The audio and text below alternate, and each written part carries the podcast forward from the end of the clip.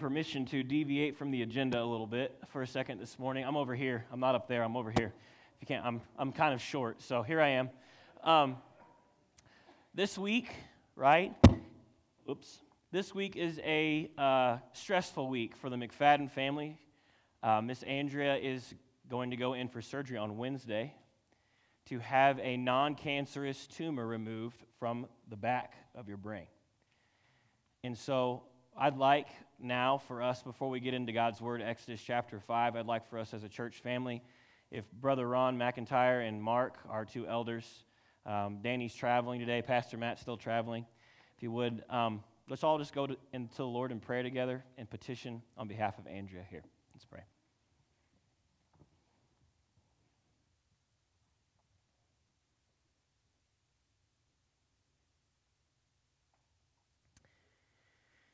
Lord, we believe sincerely in the last verse of the song that we just sang that all that we are, that all that we have, that all that we know is held in your sovereign and powerful hands.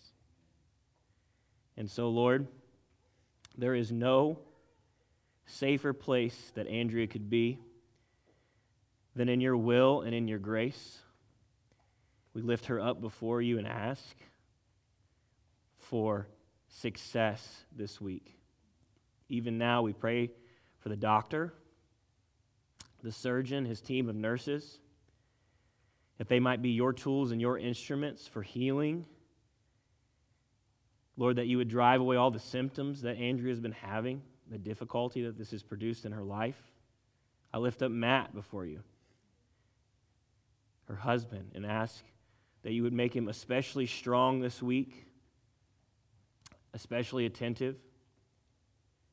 All the things going on, Lord, we, we pray and ask um,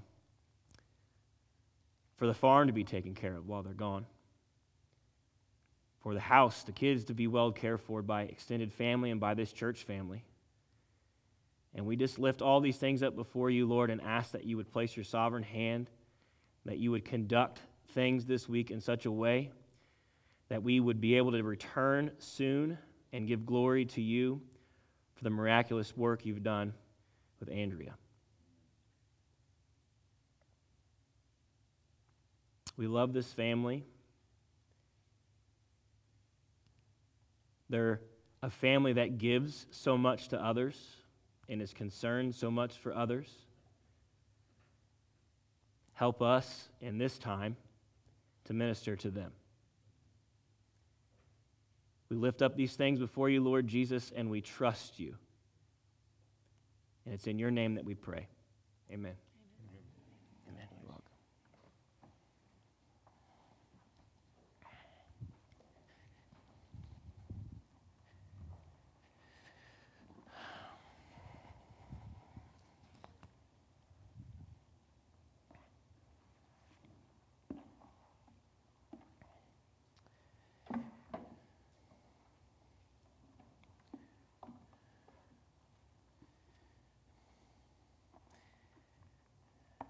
Exodus 5.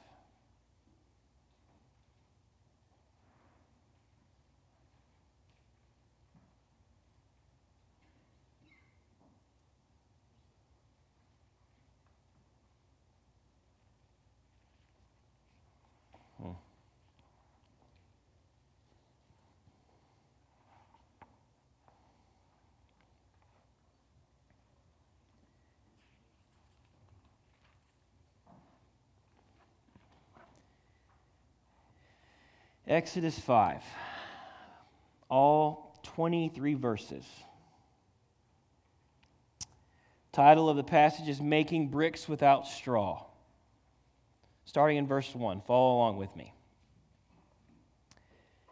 Afterward, Moses and Aaron went and said to Pharaoh, Thus says the Lord, the God of Israel Let my people go, that they may hold a feast to me in the wilderness. But Pharaoh said, Who is the Lord that I should obey the Lord? And moreover, I will not let Israel go. Then he said, The God of the Hebrews has met with us. Please let us go a three days' journey into the wilderness, that we may sacrifice to the Lord our God, lest he fall upon us with pestilence or with a sword.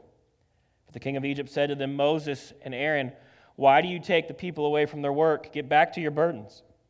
And Pharaoh said, Behold, the people of the land are now many, and you make them rest from their burdens. The same day, Pharaoh commanded the taskmasters of the people and their foremen You shall no longer give the people straw to make bricks, as in the past.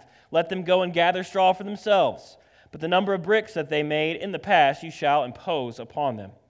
You shall by no means reduce it, for they are idle. Therefore they cry, Let us go and offer sacrifice to God. Let heavier work be laid on the men, that they may labor at it and pay no regard to lying words. So the taskmasters and the foremen of the people went out and said to the people, Thus says Pharaoh, I will not give you straw. Go and get your straw yourselves, wherever you can find it, but your work will not be reduced in the least. So the people were scattered throughout all the land of Egypt to gather stubble for the straw. The taskmasters were urgent, saying, Complete your work, your daily task each day, as when there was straw. And the foremen of the people of Israel, whom Pharaoh's taskmasters had set over them, were beaten, and they were asked, Why have you not done all the task of making bricks today and yesterday, as in the past? Then the foremen of the people of Israel came and cried to Pharaoh, Why do you treat your servants like this? No straw is given to your servants, yet they say to us, Make bricks. And behold, your servants are beaten. But the fault is in your own people. But he said, You are idle and sacrifice to the Lord. Go now and work. No straw will be given to you, but you must still deliver the same number of bricks. The foreman of the people of Israel saw that they were in trouble when they said, You shall by no means reduce the number of bricks, your daily task each day. They met Moses and Aaron, who were waiting for them as they came out from Pharaoh, and they said to them, The Lord look on you and judge, because you have made us stink in the sight of Pharaoh and his servants and have put a sword in the hand to kill us. Then Moses turned to the Lord and said, O Lord, why have you done evil to this people? Why did you ever send me? For since I came to Pharaoh to speak in your name, he has done evil to this people, and you have not delivered your people at all. May God add the blessing to the reading of his word and deliver the hearers. You'll see deliverance is on the way. We're going to finish up in 6, chapter 6, verse 1 today, but we'll wait to that point before we read that. As Japanese planes returned to their carrier groups and the Japanese Navy, Navy steamed west, leaving Pearl Harbor in its wake, most involved with the attack on Pearl in 1941, who were Japanese, were celebrating its success. They believed that they had dealt a lethal blow to the United States that would seriously impede the ability of the U.S. to enter the war, except for one man, Admiral Yamamoto, who was the brains behind the operation and the commander in charge of the fleet that struck Pearl. He spent December 8th, the day after Pearl Harbor, in a deep, sunken depression. Unlike his overconfident peers, Yamamoto did not believe that Japan could win a protracted war with the United States. Moreover, he seemed later to have believed that the Pearl Harbor attack had been a blunder strategically, morally, and politically, even though he was the person who originated the idea of a surprise attack on that military installation. He wrote in his journal that despite the apparent success of the attack, quote, I fear we have only awoken a what? Sleeping giant. And he was right. History proved him correct. God has seen and heard the persecution of his people Israel under the yoke of the Egyptians. He is on his way to rescue them. The rescue plan is in full motion. The cup of wrath is full with Egypt, and this is the last plague, so to speak, of Pharaoh on the people of God. And this is the plague that he brings down. It's the, it's the, it's the latest installation of his wrath versus God's son, or namely the Israelites, before God pours out his wrath on the Egyptians. This is the last straw all pun intended. This is the last straw. The title of my sermon today is The Straw That Crushed the Serpent's Head. The straw that crushed the serpent's head. On the surface of this passage, the apparent theme is the persecution of God's people and their struggle to believe through it. I want to make three points about persecution of God's people today from this text. Number one, we're going to understand what persecution is from a biblical perspective and show that it is on display here in chapter 5, verses 1 through 14. Then we're going to explore the wrong reaction to persecution, which is verses 15 through 21. And finally, I want to talk about the right reaction to persecution that is displayed by Moses in verse 22 and 23, kind of he kind of has the right reaction to persecution. And then finally, God's reaction to all of this comes in chapter 6, verse 1. So, what is persecution from a biblical perspective? Well, there is an ongoing war for the cosmos raging between God and Satan, the evil one, the serpent.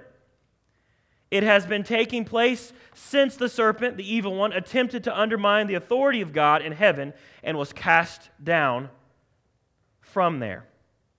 God loves his creation, and mankind is the crown jewel of his creation.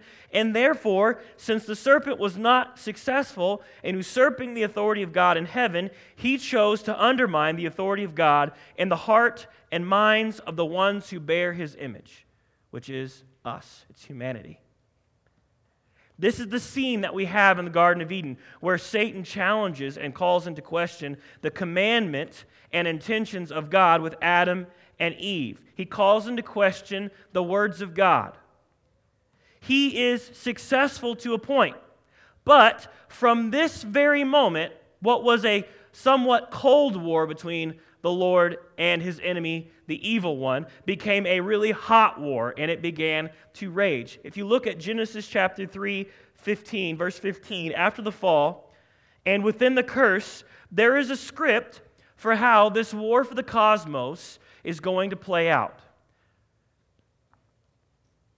Verse 15 I will put enmity between you and the woman, between your offspring and her offspring. He shall crush your head and you shall bruise his heel.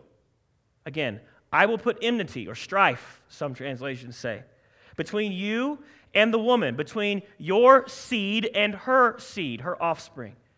He shall crush your head, and you shall bruise his heel.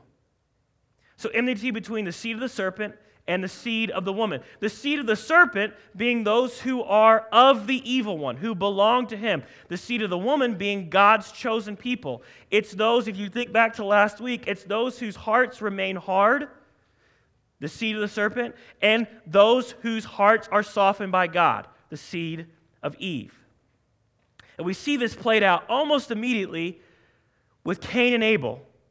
Abel loves the Lord and is pleasing to the Lord. And his brother, Cain, hates him and ultimately kills him for it. Cain is the seed of the serpent. Where am I getting that from? Well, if you go to 1 John chapter 3, verse 12, it says, "We should not be like Cain." Look at these words. Who was of the evil one. He was of the evil one adds a little bit more depth to when Jesus tells the Pharisees that their father is who? Not God, but the devil. He's telling them, You are of the seed of the serpent, you are not of God. Abel is the son of promise, and it appears that the serpent thwarted God in that story. But that's not what took place. God raises up Seth another son, and through Seth comes Noah, and the promises of God march on. So we have the serpent bruising the heel, doing damage, but really just awakening the sleeping giant, so to speak, and getting defeated. That's the script. That's the war for the cosmos.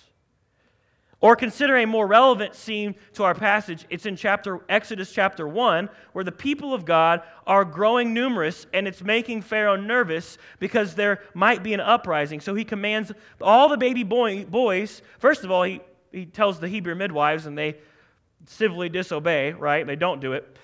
But then because they're not accomplishing what Pharaoh is looking for, he tells all the people of Egypt to kill the baby boys of the Hebrews. Thousands of baby boys are murdered, sacrificed to the Egyptian gods by being fed to the crocodiles.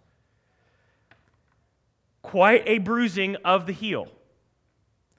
Pastor Matt preached this text entitled it Unstoppable Blessing.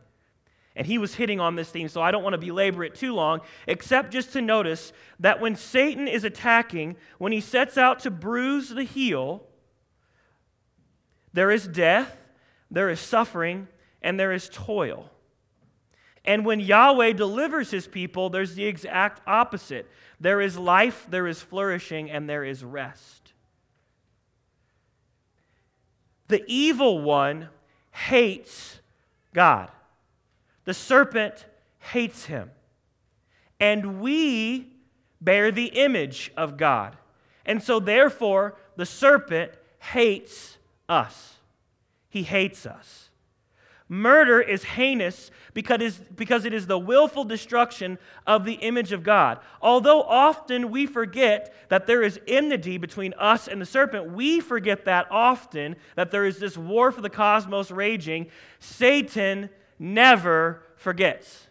He not for one solitary moment since Genesis 3:15 has he rested from acting upon his hatred for God and thus his hatred for us, and that is where persecution comes from. Satan hating God and hating us and seeking to do as much damage, damage to the glory and image of God as he possibly can, seeking to discourage the people of God and their belief in the promises of God. But praise God, He is sovereign, and this scenario always plays out according to the script we find in Genesis chapter 3, verse 15. And I could go on and on and on with biblical examples, but I think you get the point. And for those of you that want to muse on this afternoon or maybe later this week, the New Testament parallel to Exodus chapter 1 is Matthew 2, when Herod kills baby boys in and around Bethlehem, and another attempt to snuff out the firstborn son, right, of God, and to do damage to God as well. The parallels just go on and on and on.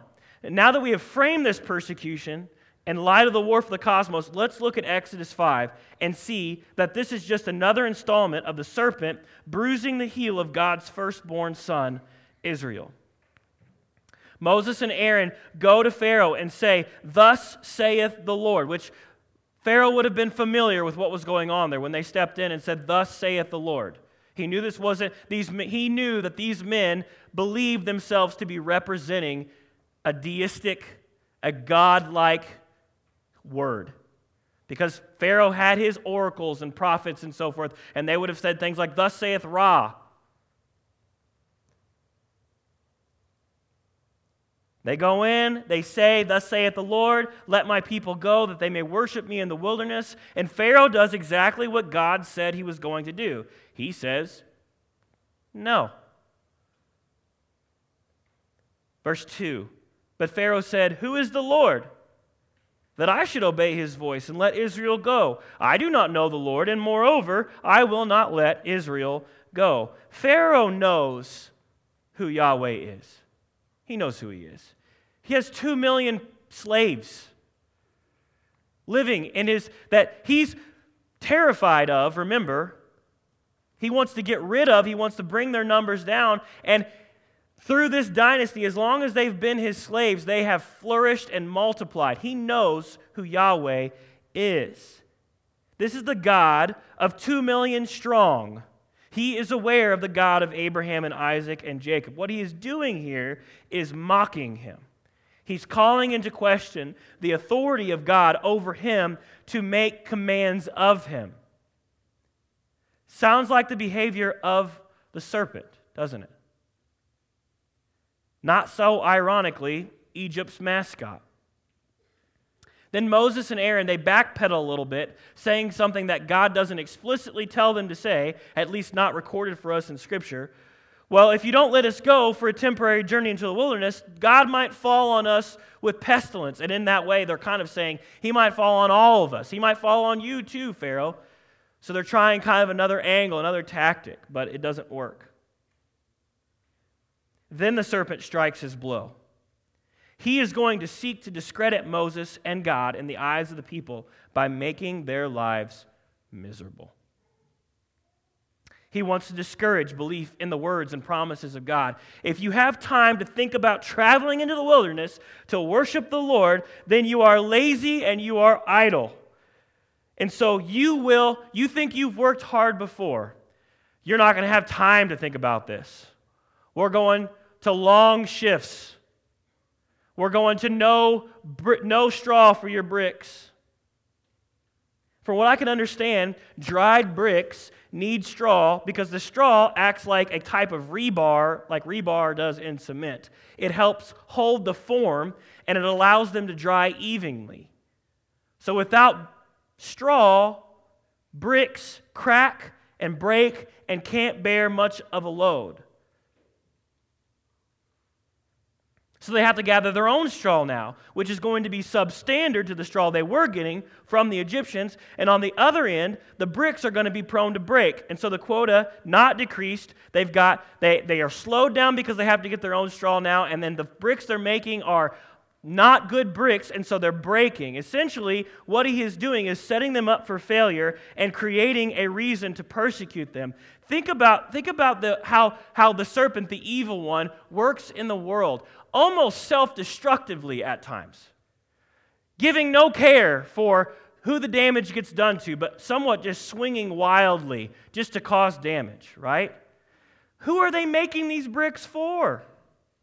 Pharaoh. What are they building with said bricks? Pyramids, pagan temples, palaces. He is willing to forego the building up of his own kingdom, so to speak, just to punish God's people, just to look for an excuse to persecute them. And his real motive comes out in chapter 5, verse 9. It says this Let heavier work be laid on the men, that they may labor at it and pay no regard to lying words. To lying words. Boy, that's gaslighting if I've ever seen it. Gaslighting is a rhetorical tactic by which you blame somebody of doing something that you're actually doing to them. The serpent is the one lying, Pharaoh is the liar. And he's blaming God and calling into question the words of God. He wants the people of God to disbelieve the words of Moses, which are the words of God, that they might they just believed and rejoiced over in chapter 4. If you go back just, just a, a, a page, chapter 4, really in, the, in the Pew Bible, you don't even have to go back the page. It's just right there on the same page. At the end of chapter 4, they're all praising and believing. Verse 31 And the people believed. And when they heard that the Lord had visited the people of Israel, they had seen their affliction, they bowed their heads and worshiped. The evil one wasn't real keen on that, so he tried to break it down. The fundamental struggle, which is part of the reason I think God sets things up and orchestrates things the way that He did, He knew that the fundamental struggle for the people of Israel was not going to be Pharaoh. Pharaoh's about to get mollywopped in Posey County vocabulary. He's about to be humiliated. Chapter after chapter after chapter after chapter of humiliation of him and his gods. Pharaoh isn't the main obstacle for the people of God. Their belief is the main obstacle for the people of God. And it's Moses' struggle too. They struggle to believe the authority behind, Thus saith the Lord. And we really see it on display in the second point. They have the wrong reaction to this persecution. Look to the text, verse 14. And the foremen of the people of Israel, whom Pharaoh's taskmasters had set over them, were beaten and were asked, Why have you not done all of your task of making bricks today and yesterday, as in the past? The foreman of the people of Israel came and cried to Pharaoh, came and cried to Pharaoh, Why do you treat us? Why do you treat your, that's an important word, servants? They call themselves Pharaoh's servants. No straw has been given to your servants. Yet they say to us, Make bricks, and behold, your servants are beaten. But the fault is in your own people. The taskmasters, so in this, you can get a little confusing in here. You have Pharaoh, you have Egyptian taskmasters, you have these taskmasters who then delegated authority and rose up um, national Hebrew people that were a little bit above the other slaves to be the foreman of those people, that they might coordinate the work that the slaves were doing. And when they couldn't meet their quota, they took those foremen and they beat them. And here's the key to their mistake in their distress, where do they turn? Who do they go to? Pharaoh. Who do the Israelite foremen plead with? The serpent. They go back to the serpent and essentially ask him to stop acting like the serpent. They call themselves his servants. He has no interest in delivering them, actually, quite the opposite. He hates them. He's vexed that murdering their baby boys 80 ish years ago did nothing to stop the fruitfulness of God's people. Did you catch that in verse 5? The unstoppable blessings of God. And Pharaoh said, Behold, the people of the land are now what? Many.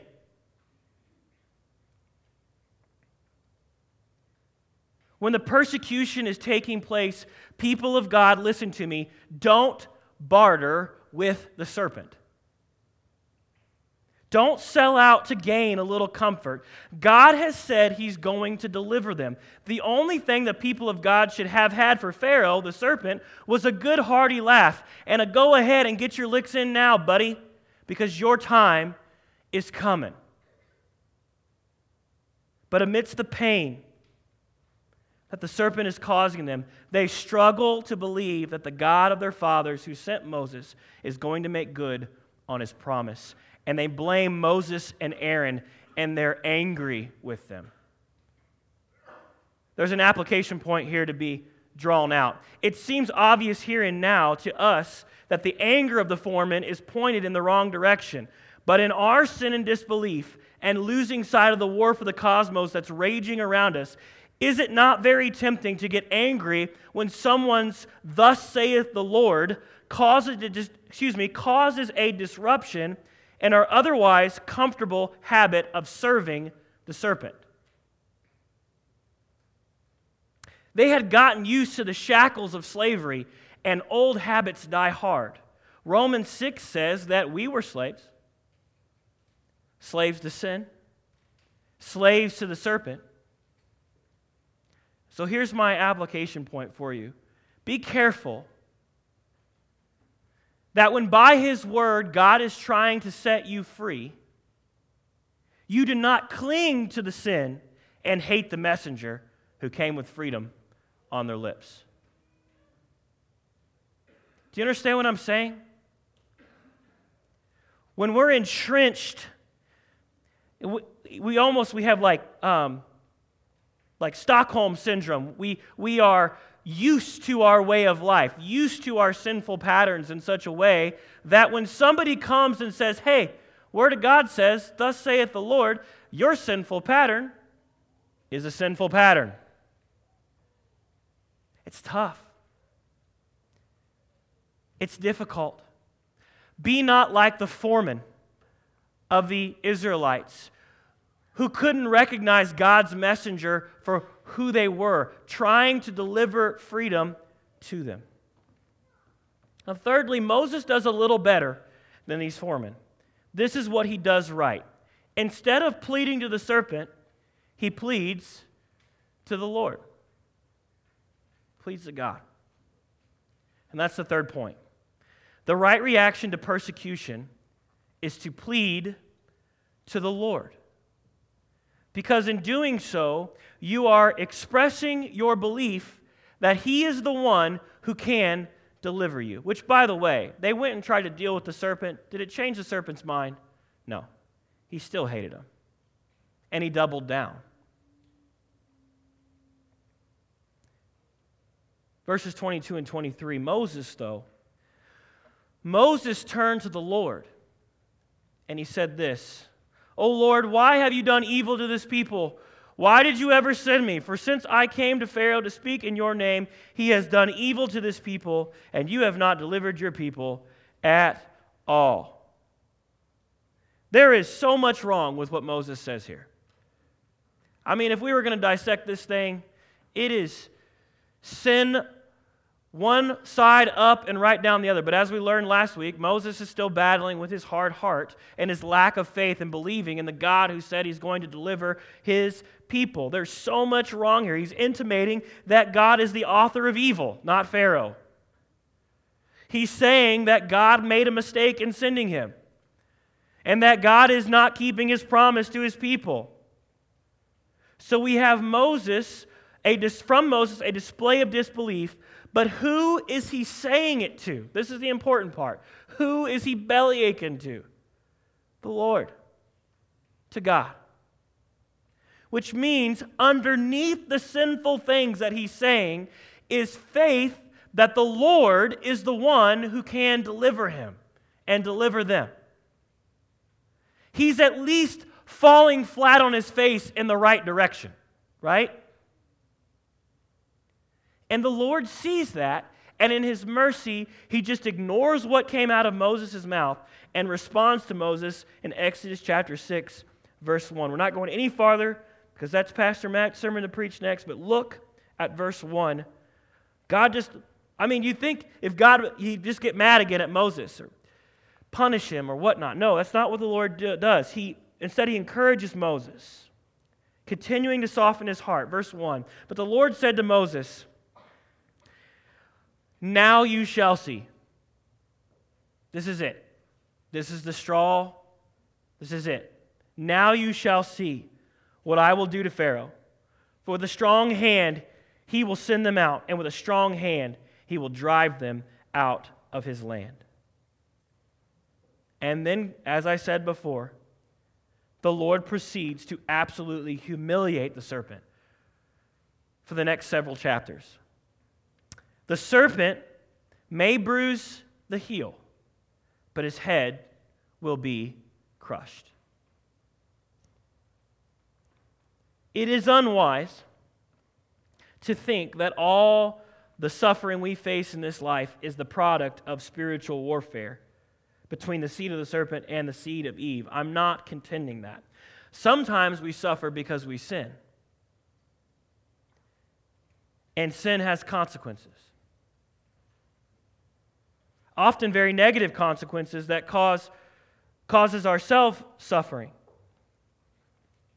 I have a saying as a wrestling coach.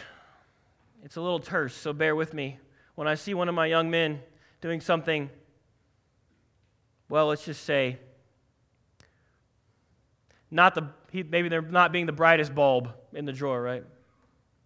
I say, play stupid games, win stupid prizes had a young man this week just I said, I've said it a hundred times. Don't walk on the rolled up mats. Don't walk on the rolled up mats because they're about this high. And I don't know if you've ever seen elementary school wrestlers, but they're not real coordinated. They can't play basketball, so they kick them over to me. And a young man was doing that, and I said, Don't do that. And what did he do, of course? Fell off the mat. And after he you know, got his wits back about him and made sure his arm wasn't broken or something crazy. I said, What does Coach Kurt say? He says, Play stupid games, win stupid prizes. Yes. That's it. When we sin, there's consequences. When we do wrong according to God's word, that's just the way the world works. But make no mistake about it. If you are a Christian, you are the seed of Eve. And there is enmity between you and the serpent. Not only him, but also all of his seed. That is, those people who have hard hearts. And I know that's hard to wrap our minds around, but it's not just Satan himself that has enmity towards you. That's not what the curse says. It also says between you and the seed of the serpent. In the same way this script is played out over and over and over again in the scriptures, it's going to be played out with you. Maybe you're passed over for jobs or promotions, barred from being in the, the in crowd, the cool mom crowd, or the cool dad crowd. Maybe just being mistreated because you are a Christian maybe being called a bigot, accused of being hateful because you just love people enough to say true things. Maybe your clothes are made fun of.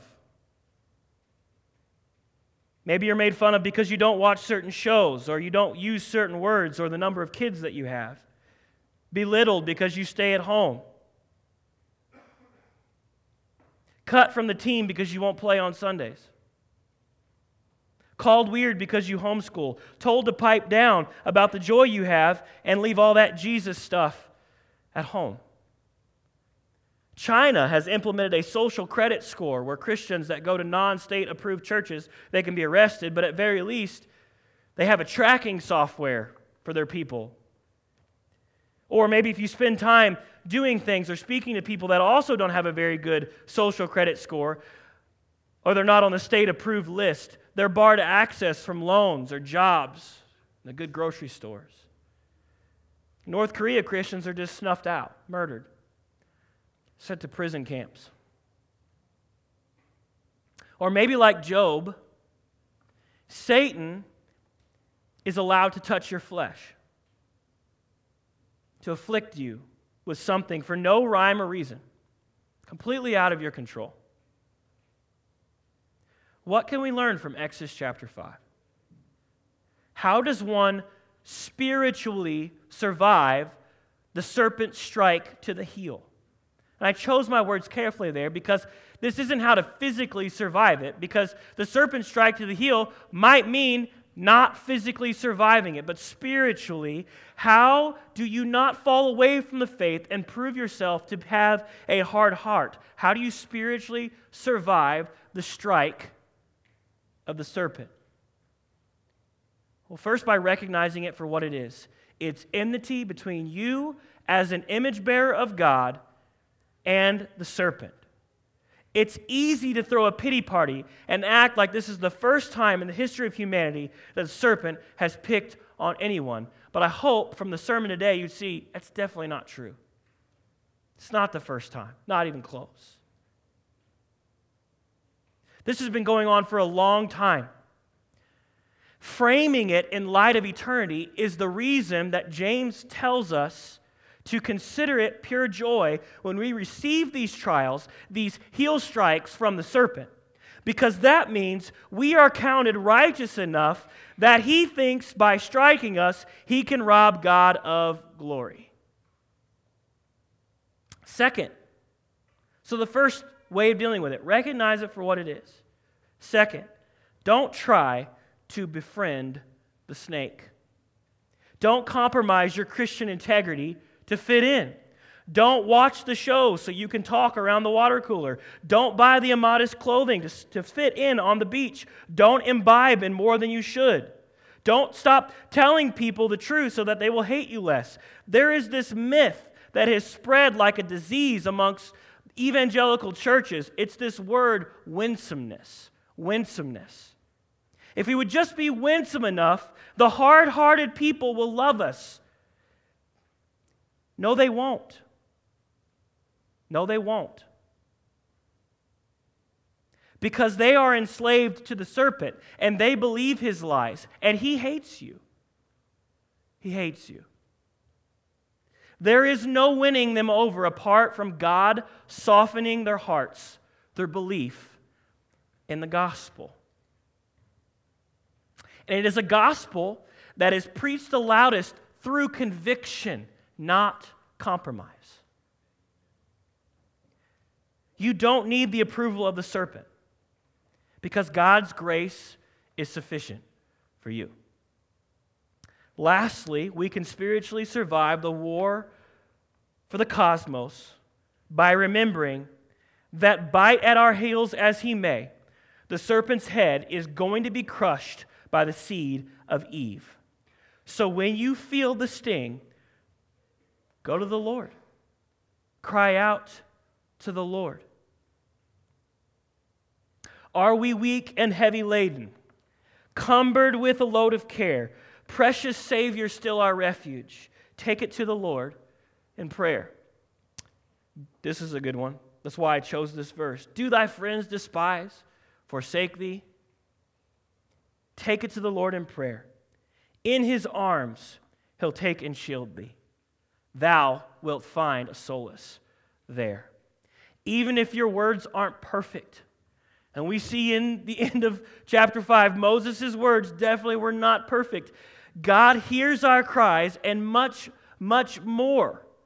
Our cries mean much more than we could fathom. In Revelation chapter 8, it says that our cries, the cries of the saints, the prayers of the saints, are being stored up in golden bowls, and that they're going to be poured out over all the earth when Christ returns. And all these prayers are going to be what initiates the eradication of the serpent and his seed forever. Did you know that?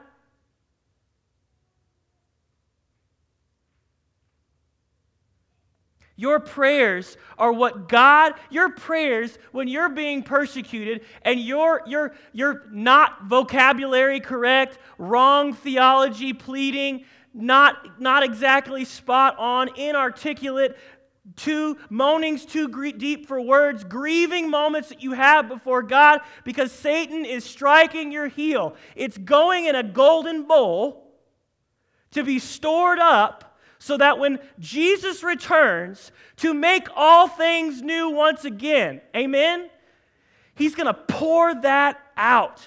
And that's going to be what purges.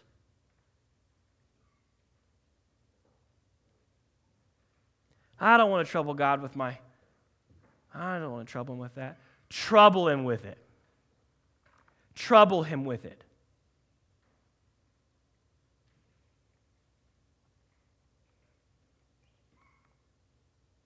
He hears the cries of his people and he will deliver us. So when you suffer for no other reason than you love Christ and are trying to please him, remember Exodus chapter 5. And beyond that, remember that on a hill far away stood an old rugged cross. The climax of Genesis chapter 3, verse 15 comes at the foot of the cross. George Whitefield preached a sermon on Genesis 3, and I love this quote from him. Hear it. This promise, meaning the promise in Genesis 3, was literally fulfilled in the person of our Lord Jesus Christ. Satan bruised his heel when he tempted him for 40 days together in the wilderness. He bruised his heel. When he raised him up strong, persecution came against him during his time of public ministry. He, in an especial manner, bruised his heel. When our Lord complained that his soul was full of exceeding sorrow, even unto death, and he sweat great drops of blood falling upon the ground in the garden, he bruised his heel. And when he put it into the heart of Judas to betray him, he bruised him, yet most of all, when his emissaries nailed him to an accursed tree, and our Lord cried out, My God, my God, why hast thou forsaken me? Yet in all of this, the blessed Jesus, the seed of the woman, crushed Satan's accursed head. For in that he was tempted, he was able to succeed. By his stripes we are healed. The chastisement of our peace was upon him. By dying, he destroyed him and had the power of death, that is the devil. He thereby spoiled the principalities and the powers and made show of them openly, triumphing over them at the cross. The serpent bruised our Savior, and by those stripes we are delivered from slavery what he intended to use to defame the, and rob God of glory, the Lord used to make his name famous and get glory from every tribe and tongue and nation and people. So remember this. Brothers and sisters, remember this when you hear that hiss and you feel the sting. Give the serpent exactly what he deserves a good old horse laugh. And then tell him, get your licks in now. Because your day, the day, is coming. Let's pray.